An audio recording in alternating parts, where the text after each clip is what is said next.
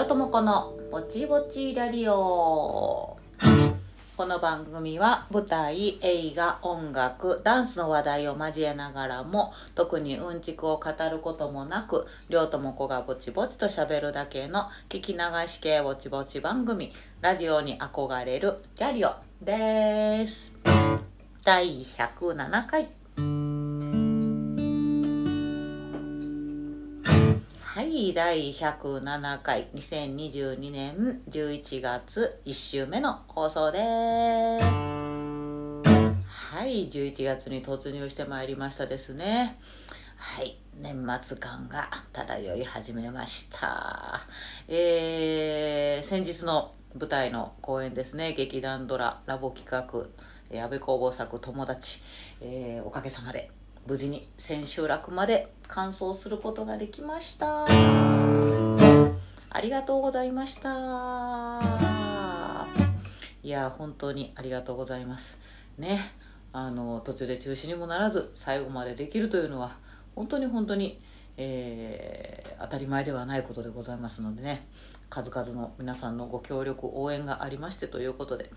本当にありがとうございました。お運びくださった、えー、お客様もちろんのこと、えー、ね、あのちょっといけないけどと、えー、お気にかけていただいた応援してくださった方々そして共演者の皆様、えスタッフの皆様ですね、え企画をしてくださった劇団ドラの皆様本当に本当にありがとうございました。はい。えーとそうね。あの結構終わってまあ、ご覧になった方は分かると思うんですけどあの私おかしな動きをしてましてっていうことで。体のあちこちが痛いって前もちょっと言ってたんですけど。本当に、えー、なかなか、えー、痛くてですね。ちょっとずつ体をあの元のねあのニュートラルな形に、えー、ストレッチや筋トレなどをちょっとずつしながらニュートラルな形に戻していこうと。いうふうにしておるところでございますね。はい、あのこの友達安倍工房ねあの超巨匠の作家ですけれどもまあその不条理と言われるね芝居不条理と言われる演劇だったわけなんですけどまあだから好みがねすごい分かれるところではありますあの安倍公房のそのシュールな不条理なあのものを斜めに見るようなああいう世界観が好きっていう人。で見た後にうわ考えさせられちゃうなっていうのが好きな人はあのすごい面白かったって言ってくださったりするんですけどやっぱりねあの好きじゃないっていう人は好きじゃないです。で だからあの不条理者に慣れてないというかそういう人はね本当になんかなんじゃこりゃって思った人も中にはいらっしゃったかもしれないですね。まああのまあ、好みは分かれるんですけどやっぱりもともとの台本がすごい優れてるというかあの視点が鋭いというかねっていうところもあってあの無駄なことが何もなくてこううわこれもここにつながってるんやみたいなあの今流行りの伏線回収みたいなあんな綺麗なことじゃないですけどなんかああこれが言いたくてこれがあったんかとかっていうねあのすごい無駄のない戯曲なんですよねやっぱり。あだからこいつここでこれやってるんやみたいなことがあの分かる人には分かるみたいなそういう面白みがあっちこっちに散らび散りばめられてて、まあ、やればやるほど、うんまあ、噛めば噛むほどなねあの台本やったなと思いますね。やらせていただいて本当にあの勉強になりましたし毎日面白かったですね。でお客さんからのねあの評判といたしましては、まあ、まず良い評判ね。ご感激いただいた方の良い評判としましてはなんかあのやっぱりあのアクベ工房のこの友達っていうのはたくさんいろんな劇団とかカンパニーがねやってたりするので、えー、うちらがやってたのよりもっとこうシュールなシュールというかね怖い作り方をしようと思えばできるんですよね。だからもっと登場人物全員が家族9人家族がね全員もっとなんか何かを最初から含んだ感じの意地悪な感じをたくさん出して作るとかっていうこともできるしなんやけどあの今回はすごくカラッとあの家族が本当にその男っていうその侵略していく男の人が一人いるんやけどでその人のためを思ってその人を幸せにしたいと思って9人家族がやってくるっていう心からそう思ってるんやけど結果的にあれ？あのそういう結果になっちゃうの？っていうところに持っていくというかね。だから、えー、最初からこれ私たち悪い人ですっていうふうには誰もあの夢夢そんなことは思ってないっていう感じの作りやったのであのあそう来るんやって感じですごくだからポップな始まりやったりとか。歌ってきたりで歌ってたりとかしてニコニコしててみたいな。あのそういうポップな入りで来るっていうところだったりして。あのそういうところがああ、えー、そう来るんやっていう感じで、ね、面白いって言ってくれた人たちもいましたね。でまああの芝居をねあの何本かあの見てるたくさん見てる人なんかもあのあ今まで見た友達の中であの一番好きやったとか面白かったとかね言ってくれたりとか。あと、まあ、結構嬉しい感想としてはあのなんやろ見るうちにこうゾワッとゾワッとする？なんかうわ怖ってあの思う侵略されてくるっていうことが怖って思うんやけどなんか帰り道にあのどういうことやったんかなあれはっていうのをなんか今の社会情勢とかも含めいろいろとこう考えさせられましたっていうような。だからなんか見る人によってそれを何と捉えるかっていう感じをねこう何か残せたっていうのはすごく嬉しい感想やったりしましたね。でまあ、あんな怖い9人家族が突然やってこないように 今日から戸締まりをしっかりしますとか 書いてくれてる人も いましたけどねはいあとまああのちょっとあの合わなかったわっていう感想としてはもうね後味が悪すぎるっていう全然ハッピーエンドではなくて最初見たようなシーンが最後にももう一回出てくるんやけどうわってなんかそれが「わあそうなんやこいつらまたそうやって次の人のとこ行くんや」みたいな終わりなんですよね。だからそれであのうわもう怖いしって最初思った印象と違うもう怖いしもう後味悪るみたいな 死ぬと思ってへんかったやつ死ぬしみたいな 後味悪いし不条理嫌いやしみたいなね。あのご意見もありました。決してだからあのハッピーエンドでみんなほっこりからね心が温まってなんていう話ではないので問題問題提起が鋭すぎるっていうか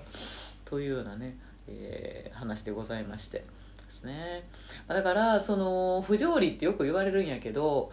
まあ、不条理なんでそうなんのっていうあの日常的な感じで書かれてないというかね。そんなやついねえよっていうのが9人家族なんか特にあのいっぱいこんなやついねえよっていうやつが出てくるわけなんですけど。でもこんなやついねえよなんやけど見る人にとっては。でもやる人間はこんなやついねえよと思ってやってはいけない。そしたら多分失敗するんやろうなって思って。だからあの演じる側としてはそれを本当に当たり前のようにえー、当然のこととして、えー、こっち側はそれを信じて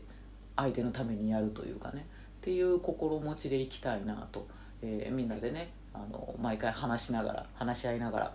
あの演出家含めね話し合いながら取り組んでいたんですけど。だからもう 私がやらせてもらったその長女の役なんかっていうのはもうその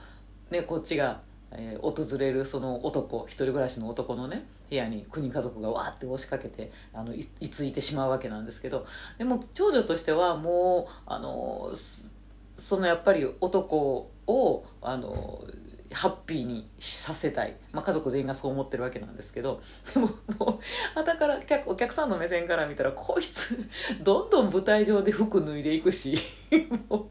最後にはなんかあの胸に千円札挟んで長台詞言うとるぞみたいな。もうなんかどこまで頭おかしいねんっていうあの色気づいた女みたいになっとるわけなんですけどでもあの、まあ、そういうふうに作ってるんですけどね自分で私も。なんやけどあのやっぱりこう役の心としてはそれを大真面目にやるっていうの？あの、ね、男をを幸せにしてあげたいそしてあの男にその男に幸せになってほしいし私も一緒に暮らすことによって幸せになりたいしそしてそのためにその男に気に入られたいっていうことがあのこの長女の命というかっていうことなんかなと思って。だからそこに一点の曇りもなくそこに向かって一生懸命生きるというかね。というようなあのことでやってみたいなと思って。今回ね演じさせていただきましたけどね。いやだからどの役の人もそういうふうに一生懸命自分でねその役について考えて作ってはったから面白かったですよ。なんかあの父親役をやった靴沢さんもねあの劇団四季とかでねすごいミュージカルたくさんあの出演されてる方でダンディーなすっげえ実は踊れるお父さんだったんですけど。めっちゃキュートでめっちゃニコってしてすごい物腰柔らかなんやけどでも心の中ではあのねそのこの男をもうしっかりと幸せにするぞイコールこの男を殺しにかかるというかねっていう心の信念がすごい強い物がし柔らかいお父さんって感じで怖かったですよ。怖かった。優しい人って怖いんやなっていう感じがして。というようにねみんなそれぞれの役作りがあってあの悩みながらねそれでもすごいやっぱりいいカンパニーであのいろんなところからいろんな人がよ寄って集まってね集められた感じでだったんですけど、あの非常にずっと毎日そういうね繰り返しをしながら、えー、楽しく作らせていただきましたね。はいまあ、何しろその演出家のね野崎よし子さんというこの方があのそういう芝居作りが上手やなという感じがあの非常にしてですね私はこの野崎さんの演出だったりその作っていく過程というのがとても好きなんですけどねあのそう面白かったです。ありがとうございました。えー、なんやその不条理ってってなんやその なんやその変な話ってちょっと興味が湧いた人は、えー、安倍工房のねこれはまあ友達は戯曲でしか出てないんです。小説では出てないんですけど戯曲で友達というので、えー、ありますんでね是非興味が湧いた方は読んでみたりされてください。あのー、出版された頃の1970年代の初版バージョンとえー、っと後で、えー、書き換えられたあの改訂バージョンとあるんですよね。で今回はどちらかというと改訂バージョンで、えー、演じを演じたんですけれども、まあ、どっちも面白いですよ。あのちょっと登場人物違ったりましてね。より黒いのは初版本の方が黒いかな。って感じはしますけどね、えー、ぜひ興味のある方は読んでみてください。というところで、えー、今週のトークテーマ。りょうたむくんのブチブチリアルって毎週一つテーマを決めて喋ることにしております。テーマの頭文字あ行から和行の五順ワ順でりょうたむくが喋ってみたいワールドを選んで進める方式。今週はハ行、ハヒフヘホの中からビュッフェ。はい。えー、っとビュッフェの中によく出てくるあのグラタンあるじゃないですか。ちっちゃいグラタン。あのグラタンさんに来てもらいました。なんやねん。いやなんかグラタンって今のフランス人もどきなんかもしれへんだけど多分グラタンってフランス人が作ったんじゃない気もしてくるけどどうなんやろイタリアっぽいけど。あのグラタンさんでした。一応女性です。ちょっとちょっと大人なような女性でした。はい。えー、グラタンさんね。はい。えー、ということでビュッフェですね。まあなんていうの、えー、取り放題食べ放題。いろんなものが並んで取って食べるやつですね、えー、昔はバイキングなんて言いましたよね。ビュッフェのことね。ビュッフェっていうのは多分外国語やんな。どっかのな。それこそフランスとかイタリアとかのな。英語なんか分からないけどビュッフェ。でバイキング食べ放題をバイキングって呼んでてあれは何やったんやろうな。ケーキバイキングとか今でも言うけどバイキングってさ 前はバイキングって言い方おかしくね？ってなって最近だからビュッフェスタイルっていうその なんとなく正しそうな言い回しに変わっていったんでしょうね。多分外国でバイキングって言っても多分通じひん気がするなあのビュッフェスタイルのことがな。と思うな前は。今回はビュッフェというふうにだから、えー、呼ばせていただきますけれども。そうねだからあのー、ビュッフェスタイルってさ最初に出た時もう感激しませんでした？どうしようみたいなはしゃぎっぷり。それまでねやっぱり注文して、えー、頼んだものがねあのウェイトレスさんが運んできてくれてみたいなさところで。だから今ドリンクバーとかもそうやけどさ自分で取りに行って好きなだけあの一定料金で好きなだけ飲む好きなだけ食べるとかさそういうことがあの取り放題的なものがうわーって 出始めになったよねってのがありますよね。なんかせやな最初のビュッフェ体験というのは何やったかなって一生懸命考えたんですけど多分ね小学校高学年56年ぐらいの時に奈良のね、えっと、フォルクスステーキハウスフォルクスが、えー、できたばっかりでそのフォルクスに行くとサラダバーがあったんですよねでサラダバーだからそんなにビュッフェっていうほどさ何でも取れるわけじゃないんやけどそのサラダであったりとかでそのサラダバーの端っこにはあのちょっと果物オレンジとかグレープフルーツとかあのとかがちょっとだけ果物もありますみたいなっていう感じのそんな大きくないサラダバーやってんけどもうそれだけでも子供心にキラキラキラってなんすえここにあるもんどんだけでも取ってええの？みたいなになるわけですよね。でメインディッシュのあのハンバーグだのステーキだのが来る前にさサラダバー付きとか言ってサラダバーセットになってるからじゃあ取りに行っていいよっつって。もうサラダバーでさ信じられへんぐらい山盛り取ってくるわけですよね。かわいいな俺たち。でもレタスとかさきゅうりとかさ、まあ、トマトとかは嬉しいから多めに取るけどそのまあレタスとかいつでも食べれそうなものには目もくれずにはな。あのコーンスイートコーンねコーンを信じられへんぐらい山盛り取ってみるとかあのプチトマトだけを山盛り取ってみるとかオレンジを山盛り取ってみるとかっていうこと。で子供やから大してさ食べれへんでさあのメインディッシュが来るまでにサラダバーのコーンでお腹いっぱいなって思って。何してるんですかって話になったりしたんやけどまあそれでもね嬉しかったですよね。あれがだからビュッフェの初体験だったのかなと思いますけどね。そう。であのー、その後なんや東京に出てきてなんかケーキバイキングとかっていうのがすごい流行った時期があってなんかそのスイーツバイキングの走りですよね。そんなにまだねあちこちでやってなかったんですよ。今みたいにもうホテルに行ったらランチビュッフェとかねああいうノリの世の中ではなかったのでなんか列に並んで並んでケーキバイキングに食べに行くみたいなね。そうイベントでしたよね。だからあの、いとこが東京に出てきた時に「ケーキバイキング行こうよ」って言って私はまだそんな行ったことなかったんやけどなんか渋谷のなんかビルの一角に並んでさ でなんで並んでたんやろなよう分からんけどそんなに美味しかったか言われたらそうでもないんやけどなんかケーキバイキング行ったんですよね。ででもなんかケーキバイキングに行って食べながらあ私あんまりケーキ得意じゃなかったんやったって思い出して。から世の中の女の子たちはさケーキなんぼでも食べれる子とかおるんですよね。その生クリーム延々いけるとかさっていう子が割と多いんですけどあせやったしまった。私は誕生日ケーキもちょっと苦しいほどに生クリームが嫌いなんやったと思って。ま嫌いじゃないんやけどたくさん食べれないんですよ。だからあのケーキバイキング行ってもほんまにあのちっちゃいく切ってあるさあのケーキをさ34個食べたらあもういいってなって ケーキバイキング。ケーキバイキングの意味ゼロも甚だしいなお前っていう。元を取るどころの騒ぎには全然至らず。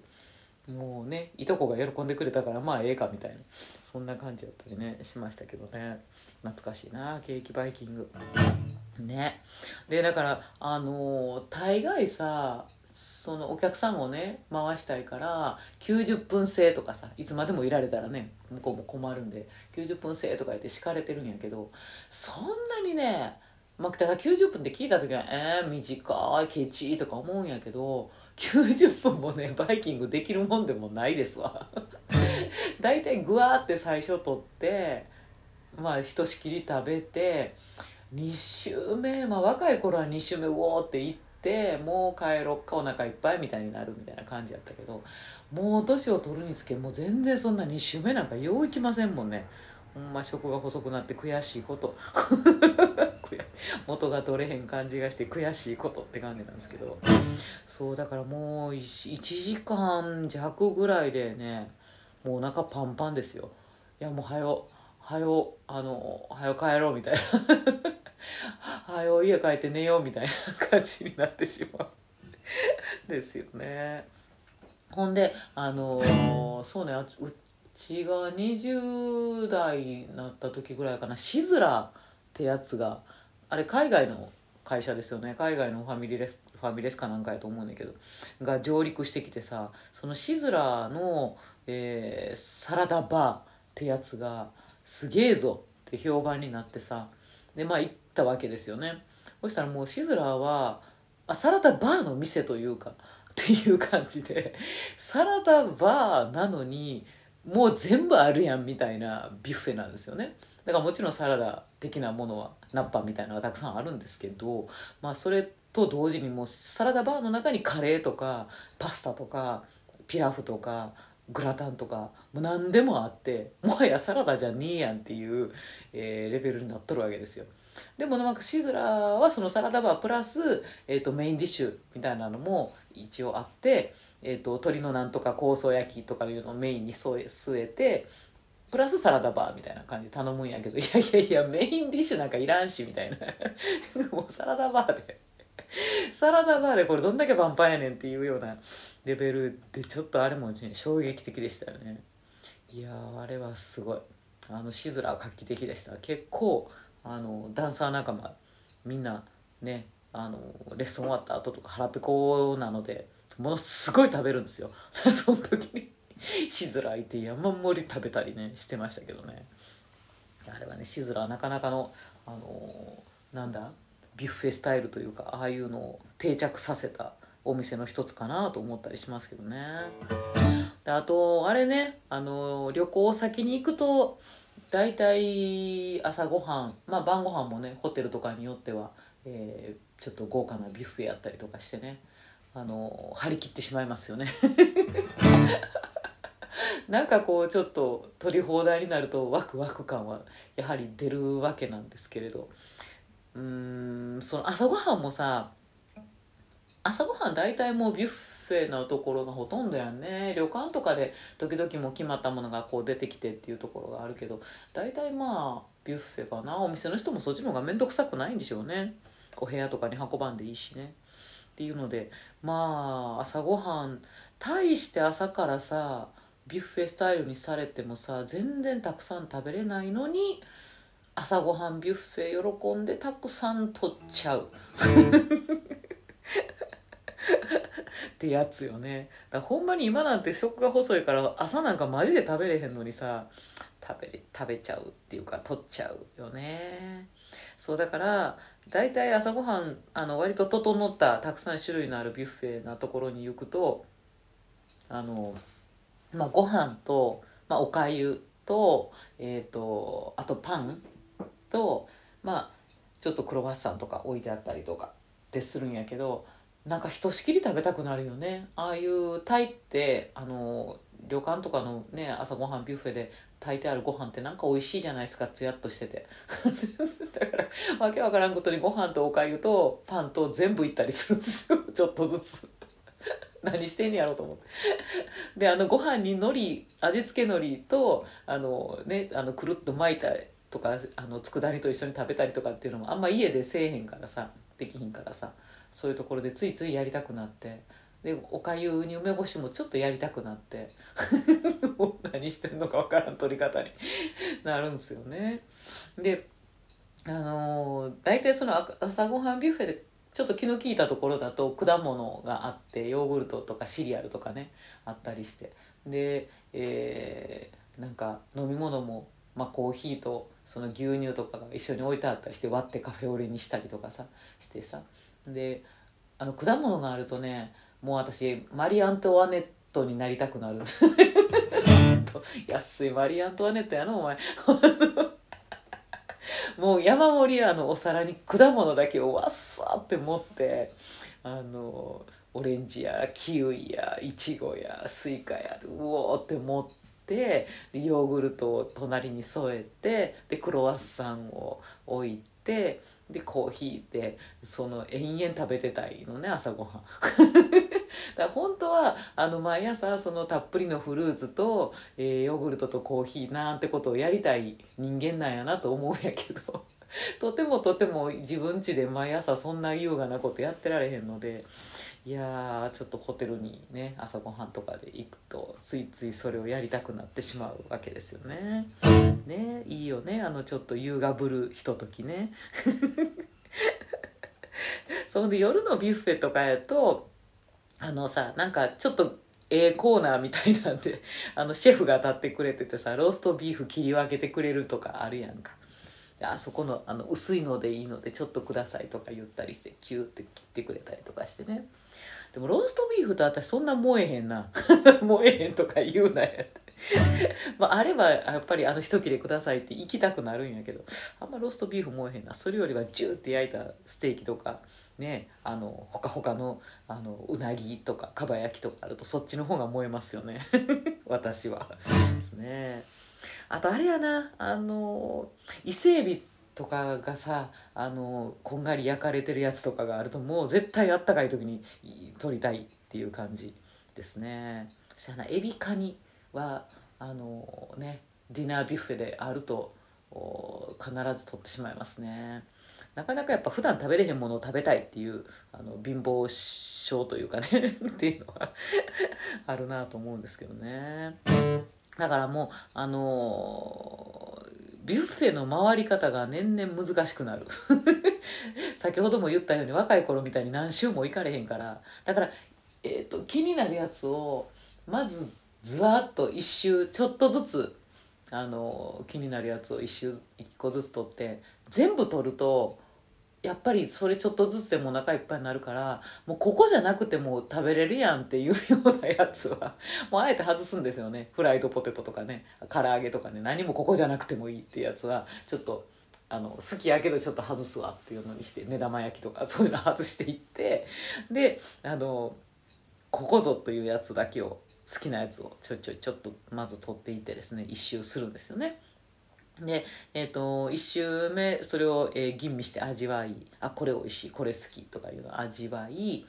で2周目に、えー、お気に入りのやつ数種類を、えー、たくさん目に取ってきてそればっかり食べるっていう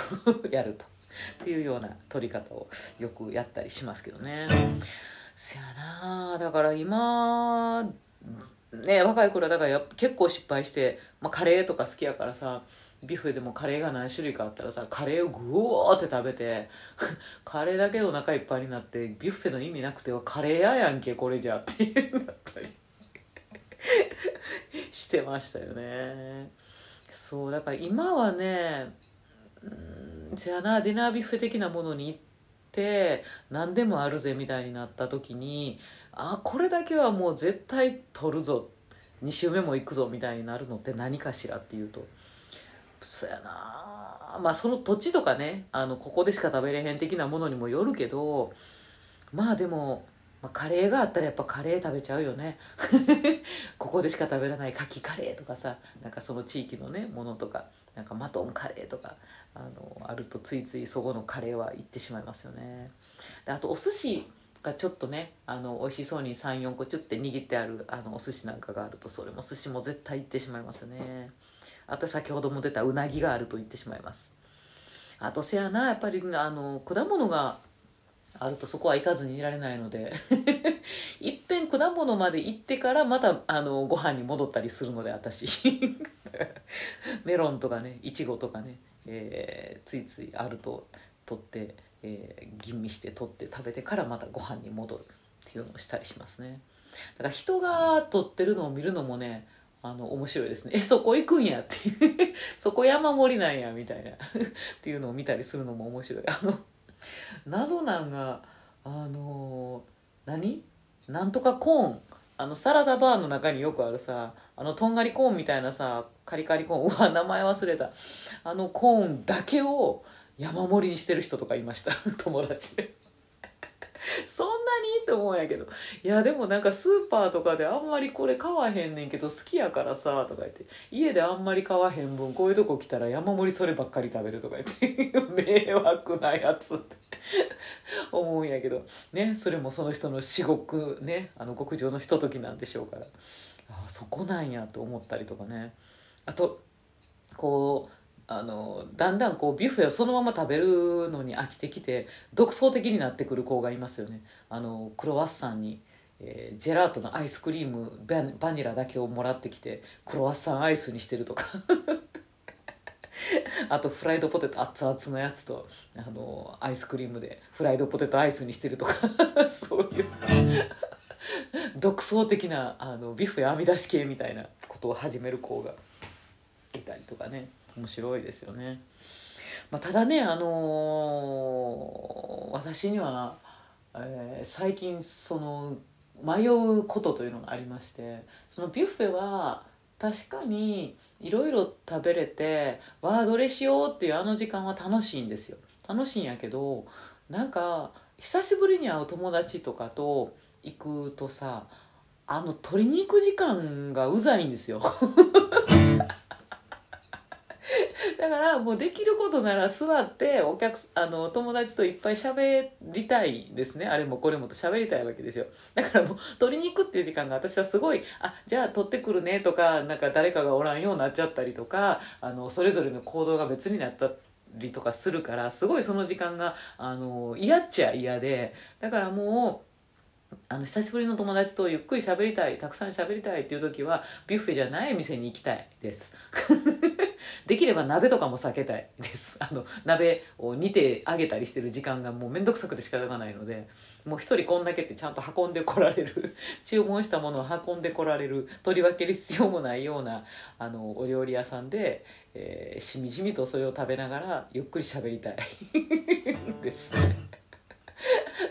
だからビュッフェはあの好きねんけどしょっちゅう会えるような子と今度どこ行くどこ行くどこ行くみたいなんでしょっちゅう会えるような関係性の中で、えー今日はビュッフェ行こうぜっていうのやといいかなっていう感じなんですね。というあのないものねだりな俺 でした。